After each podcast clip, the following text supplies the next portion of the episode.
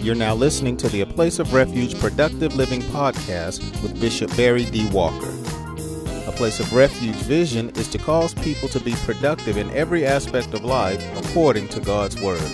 For more information, please stop by our website at www.aplaceofrefugechurch.org. Now, here's today's message already in progress.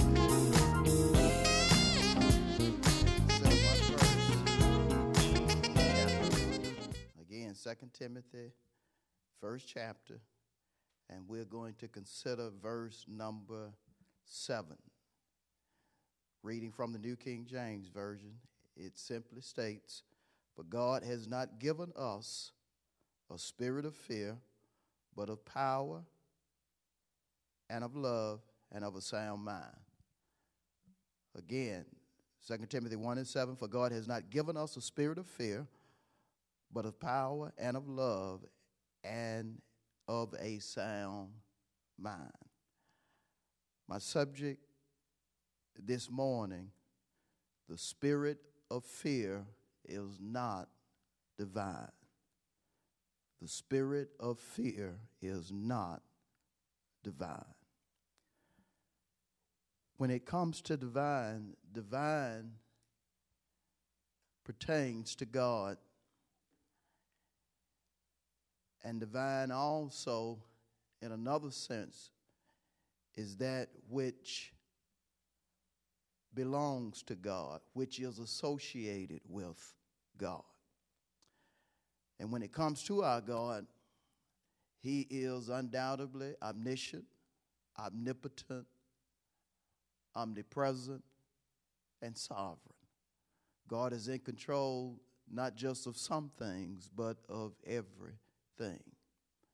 God, in his omniscience and omnipotence, allows certain things to happen. And some things that the Lord allows to happen, humans are okay with, and some things they're not okay with. The primary thing I want us to understand in reference to God is that He is a giver. And when it comes to God giving from a theological standpoint, it basically represents two things. Number one, it says about him that he shows favor. Favor being kindness. He allows people to know that he is a caring and a God of concern. But when it comes to God as a giver, it also says about him that he blesses. He especially blesses his people. Solomon talked about it in Proverbs 10 and 22 when he said, The blessings of the Lord makes one rich, and he adds no sorrow with it. And so you have to understand that when God does bless, and again, especially his people, he is going to make sure that his people become rich, rich in the sense of being productive in every aspect of their life. And when he does so, there's not going to be any regret, any sorrow with it. James talked about God as a giver and said in James 1 and 17, in part, that every good gift and every perfect gift is from the Lord when God gives a good gift, it says that it's going to be beneficial to us. It's going to be a gift that's going to help us to accomplish what we need to accomplish in life. When it talks about his gift being perfect, it's suitable, it's right for a particular person or a particular purpose. God, in His omniscience, knows exactly what we need. Exactly what we need. Even things we think we may not need, God, again, in His omniscience, knows that we need it. And even though we resist or even talk about certain things that the Lord does, when all is said and done, whatever God gives us in reference to what is essential for our life, when all is said and done, it turns out to be a blessing, especially for his people. Paul understood it, and so he penned in the book of Romans, the eighth chapter and the 28th verse all things work together for the good to those who love God and to those who are the called according to his purpose. So God will send things and, and things we'll question, we'll wonder about, and so forth. But when it's from God, when all is said and done, it's going to be beneficial. It's going to be perfect. It's going to be exactly what we need in order to be productive in every aspect of our life. Now, there are certain things that God will not give us. Certain things we have to identify as not coming from God. And such is the case in our primary text of 2 Timothy 1 and 7, when Paul revealed unto Timothy, a young pastor, that the Lord has not given us the spirit of fear. The spirit of fear is not a divine gift. It's not something God wants to be embedded in his children. There is a natural fear to where we allow certain things to cause us to be afraid. But the spirit of fear is different because the spirit of fear is that which controls us. It controls our thoughts, it controls our words, it controls our actions. And this is what God does not give us. This is what God does not want his children to have. Again, 2 Timothy 1 and 7 says, God has not given us the spirit of fear. And when such a spirit is manifesting or operating in the lives of people, it's obvious because people are controlled by what they see, controlled by what they hear. And they allow what they hear, what they see to get so embedded in them to where they start acting in contrast to the will of God. One of the saddest things about the spirit of fear, it actually has the capacity or ability to cause even a child of God to leave a safe place. For as children of God, we know without question that the best place to be and the safest place to be is in the will of God. We know without question that when it comes to God's will, that we have to look at it from two primary standpoints. We have to look at it from a written standpoint as well as from a revealed standpoint. Because as people of God, we have to be fed God's word. Jesus himself said to the devil, Man shall not live by bread alone, but every word that proceeds from the mouth of God. I have to stay in my safe place. I cannot allow fear to get me off course. I cannot allow fear to get me out of the written and revealed will of God. The spirit of fear knows that if he can get a child of God out of his or her safe place, that then the enemy will have room to deal with them in ways that are completely opposite of what God does. That's the reason Paul said to the churches don't give any room or any place to the devil. Don't give room or any place to the spirit of fear. Then John in 1 John 4 and 18, talking about fear, said fear involves torment. Involved in that particular verse means it contains torment. Fear causes a person to be in mental anguish, which eventually can lead to emotional and physical pain. A person can get to the point to where he or she has to take medication, drink alcohol, do drugs or something else in order to keep fear at bay. Constantly thinking about what may or may not happen, being completely controlled by the spirit of fear. Being tormented day in and day out because of what may or may not happen.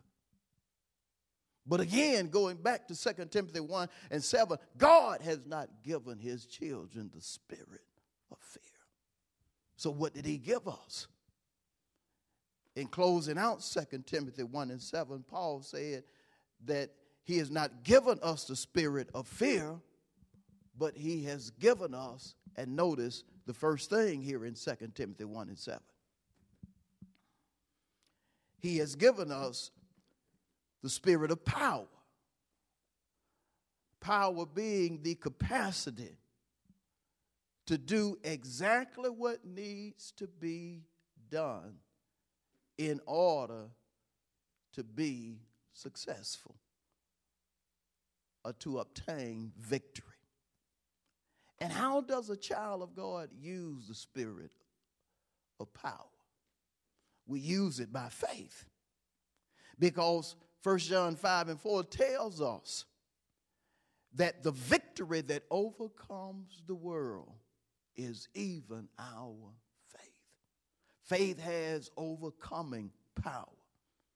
Faith has the power to help a child of God overcome that which has been attacking their mind, their body, their life. And the way we get this type of faith comes through hearing. For Paul said in Romans 10 and 17, so then faith comes by hearing, and hearing the word of God. So God has, number one, given us the spirit of power. But then he went on to say that he has also given us the spirit of love. And love, just in a natural sense, has to do with affection, feeling, concern, regard for a person. But biblically, when Jesus talked about love, he said on one occasion to his disciples, If you love me, you'll keep my commandments. He took love to a totally different level let us know that when it comes to love, love has to do with commitment. People that truly love according to the scripture are committed to doing what is just, all right for a person and for themselves committed to doing exactly what needs to be done. Despite what they see, despite what they hear, committed to love. And that's what God has given his children a spirit of love. You have the ability to commit yourself to doing all that needs to be done as a child of God despite what you feel, despite what you see, you have the spirit of love. You have keeping power down on the inside of you. where you can commit yourself to doing something, and if you stay on the course, you will be successful. Lastly, he said, God has given us a sound mind, sound, healthy. Theologically, a God-like mind. Paul understood stood it when he penned in Philippians 2 and 5 let this mind be in you that was also in Christ Jesus. What kind of mind did Jesus have? A sound mind. Never allow what he was going through to dictate to him how he should think. There were times to where e- even when people were troubled about things, Jesus was at peace. He was calm. See, because when it comes to God and, and that which pertains to God, Isaiah said this. He said, His thoughts are not as the thoughts of man, His ways are not as the ways of man. And then he gave the distinction he said, As high as the heavens are from the earth, so are his thoughts, and so are his ways. You have to elevate your mind to the point to where you never allow yourself to start thinking like a sinner, thinking like a worldly person. The Bible tells us, He who keeps his mind stayed upon the Lord shall be in perfect peace. The Hebrew word for peace is shalom. The Greek word for peace is eirene. Both words, the primary meaning is prosperity. When we keep our mind on God, our mind will be prosperous our mind will be in a safe place. Our mind will be according to the written and revealed will of God. So, as children of God, we, we have to remember point blank when it comes to 2 Timothy 1 and 7 God has not given us a spirit of fear so when the spirit of fear comes, reject it. Do what James said. James said, resist the devil, submit to God, and the devil will flee. We have to do the same to the spirit of fear. We have to resist the spirit of fear and submit to the written and reveal will of God. And that spirit will leave. And if we stay in the will of God, we will not only experience the power of God, the love of God, but we will experience mentally that sound mind that God has given his children. And so I encourage you stay in the will of God, stay there. Don't allow anything or anybody to move you from that safe place. And remember what Jesus said in Matthew 24 and 35 Heaven and earth shall pass, but not my word. God's word is going to stand despite what comes. Also remember what Paul said in 2 Corinthians 4 and 18. The things that we see are temporary, but the things we do not see, they are eternal. Divine are things that pertain to God. Let's pray. Father, in the name of Jesus, thank you for your word. Thank you for the people of God that will hear this word. Thank you for others that will hear this word and take heed to it.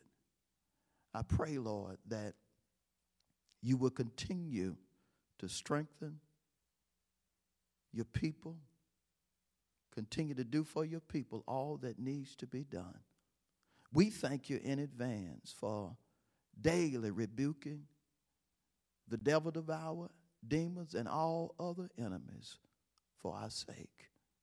We give you praise in Jesus' name. Amen and amen.